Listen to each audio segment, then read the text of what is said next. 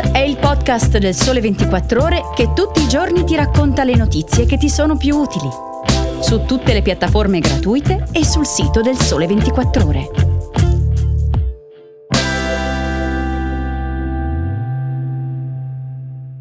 Buongiorno e benvenuti a una nuova puntata di Start. Oggi è lunedì 12 giugno e io sono Cristiano Dell'Oste. Come sempre apriamo la settimana con tre temi tratti dal Sole 24 Ore del lunedì. Per iniziare parliamo della scadenza dell'acconto IMU, da pagare entro venerdì 16 giugno, con un occhio particolare agli immobili danneggiati dall'alluvione in Romagna, Marche e Toscana. Poi rimarremo nel campo degli immobili, ma ci sposteremo a Londra e alla fine ci occuperemo di giovani ed economia, con un focus sul tempo libero, sul suo contributo all'economia e sulle app sviluppate dalle start-up in questo settore.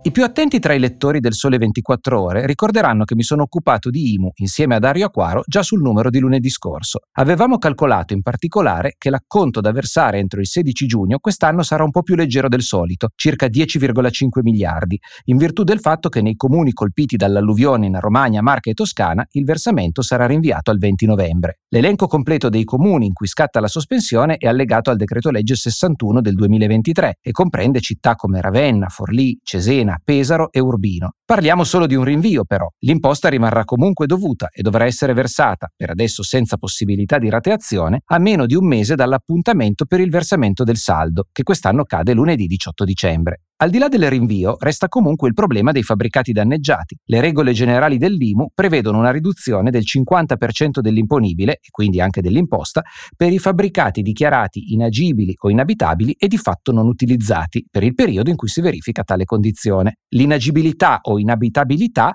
deve però essere accertata dall'ufficio tecnico comunale con perizia a carico del proprietario, oppure può essere autocertificata da un tecnico abilitato. Se l'edificio è così compromesso da essere ridotto a un rudere o da non avere più il tetto, si può valutare di iscriverlo in catasto come collabente, in categoria F2, cosa che hanno fatto tanti proprietari negli ultimi dieci anni, visto che il numero di queste unità è passato da 278.000 nel 2011 a 594.000 del 2022. La categoria F2 infatti è priva di rendita catastale e ciò azzera l'imposta dovuta sull'edificio, anche se con la nuova IMU scatta sempre il prelievo sull'area fabbricabile sottostante. In questo scenario va poi ricordato che per gli immobili inagibili e oggetto di ordinanza di sgombero nelle zone colpite dai terremoti del 2012 e 2016 c'è l'esenzione fino a fine 2023, esenzione che è addirittura garantita fino alla ricostruzione per l'Aquila con il sisma del 2009. A proposito dell'acconto IMU, è bene ricordare, tra le varie fonti d'errore che evidenziamo sul giornale oggi in edicola, il criterio del calcolo da seguire quando la situazione possessoria o l'utilizzo dell'immobile sono cambiati quest'anno. Il pagamento del 16 giugno infatti deve fotografare la situazione dei primi sei mesi, ricordando che un periodo di almeno 15 giorni vale come un mese intero. Le vecchie regole invece imponevano di proiettare il risultato sull'intera annualità e poi dividerlo per due. Ad esempio, se il 10 aprile 2023 è stato acquistato un magazzino,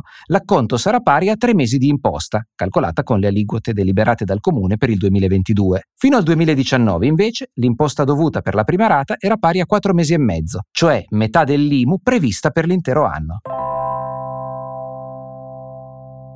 Restiamo ancora in tema di immobili, ma voltiamo pagina parlando del mercato di Londra. Come ci racconta sul giornale di oggi Nicole degli Innocenti, la crisi economica e l'inflazione oltre l'11% hanno fatto precipitare transazioni, prezzi e mutui, non solo nella capitale inglese, ma anche nel resto della Gran Bretagna. Al contrario, il settore di alto livello, soprattutto a Londra, corre grazie ai super ricchi stranieri e alla sterlina debole. Secondo gli ultimi dati di Nationwide, a maggio i prezzi delle case sono diminuiti del 3,4% a livello nazionale, il calo più sensibile dal 2009. I prezzi diminuiscono da otto mesi consecutivi e si prevede che la diminuzione continuerà finché non si fermerà la corsa dei tassi di interesse. Proprio l'aumento del costo del denaro scoraggia l'apertura di nuovi mutui e frena ulteriormente la domanda. Le stesse banche hanno ridotto la disponibilità di finanziamenti, ci racconta ancora Nicole degli Innocenti, e d'altra parte l'aspettativa di un ulteriore calo dei prezzi nel prossimo futuro non spinge certo ad affrettarsi quegli acquirenti che potrebbero muoversi senza necessità di un mutuo. Il bello però è che per gli acquirenti di fascia alta non esiste crisi. La prova è che il mercato prime londinese nei primi quattro mesi dell'anno ha visto un aumento del 35% del numero di potenziali acquirenti e dell'8% delle compravendite. Secondo i dati di Knight Frank, nell'ultimo anno sono stati venduti 160 immobili a un prezzo superiore ai 10 milioni di sterline, 11,6 milioni di euro, il livello più alto dal 2016, quando l'incertezza sulla Brexit aveva di fatto congelato il mercato.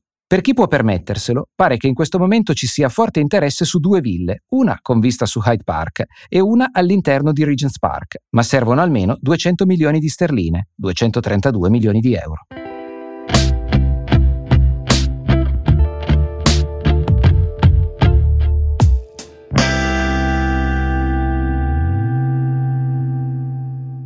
Le ville londinesi di cui abbiamo appena parlato non sono certo adatte al portafoglio dei giovani. Eppure proprio i giovani, pur avendo capacità di spesa limitata rispetto alle altre classi demografiche, hanno contribuito a sostenere l'economia italiana negli ultimi mesi. Secondo l'Istat, infatti, l'offerta di attività artistiche e di intrattenimento ha fatto registrare un più 5,7 nel primo trimestre del 2023 ed è il settore con la crescita più alta tra quelli segnalati nelle previsioni per l'economia italiana 2023-24. Insomma, la vitalità dei giovani può sostenere la domanda e fare bene al PIL. Ed è proprio da questo spunto che sono partite Margherita Ceci, Camilla Colombo e Camilla Curcio per analizzare le start-up che propongono attività per il tempo libero ai ragazzi. App che vanno da Mapotapo a Quirum, da Buddyfit a Elula, di cui vi lascio scoprire i dettagli sul Sole 24 ore di oggi. La tendenza è legata alla dinamica di chiusura e riapertura connessa alla pandemia, come spiega Alessandra Lux, direttore dell'Osservatorio Startup Intelligence del Politecnico di Milano. Nelle nostre ricerche abbiamo notato come il Covid abbia dato una spinta importante all'intrattenimento proprio nell'ambito delle start-up. Le persone chiuse in casa hanno colto possibilità di svagarsi con piattaforme online e molte realtà imprenditoriali hanno trasformato il loro business per accogliere i nuovi bisogni. Delle 256 start-up da noi censite nel 2020, che hanno introdotto soluzioni per contrastare gli effetti della pandemia, l'11% era dedicato al settore dell'intrattenimento e del turismo, spiega ancora la professoressa del Politecnico. Attenzione però a non sopravvalutare la portata del fenomeno startup. Su un totale di 14.262 nuove realtà imprenditoriali iscritte alla sezione speciale del registro imprese a fine 2022, solo 184 riportano nella descrizione un riferimento all'ambito dello sport, l'1,31% del totale, 82 a quello della musica, 40 alla progettazione, produzione e vendita di videogiochi e 15 all'ambito dell'editoria, 0,11% appena, nello specifico alla alla realizzazione di libri e fumetti. L'impressione, insomma, è che ci sia ancora spazio per chi vuole lanciarsi in questo campo, ma le occasioni non sono sempre facili da cogliere. Bene, per oggi ci fermiamo qui. Grazie per aver seguito questa puntata di Start. Come sempre, se l'avete apprezzata, potete condividerla sui vostri social o con chi è interessato. Se avete dubbi, potete scrivermi a cristiano.delloste chiocciola il sole 24 ore.com. Buona settimana!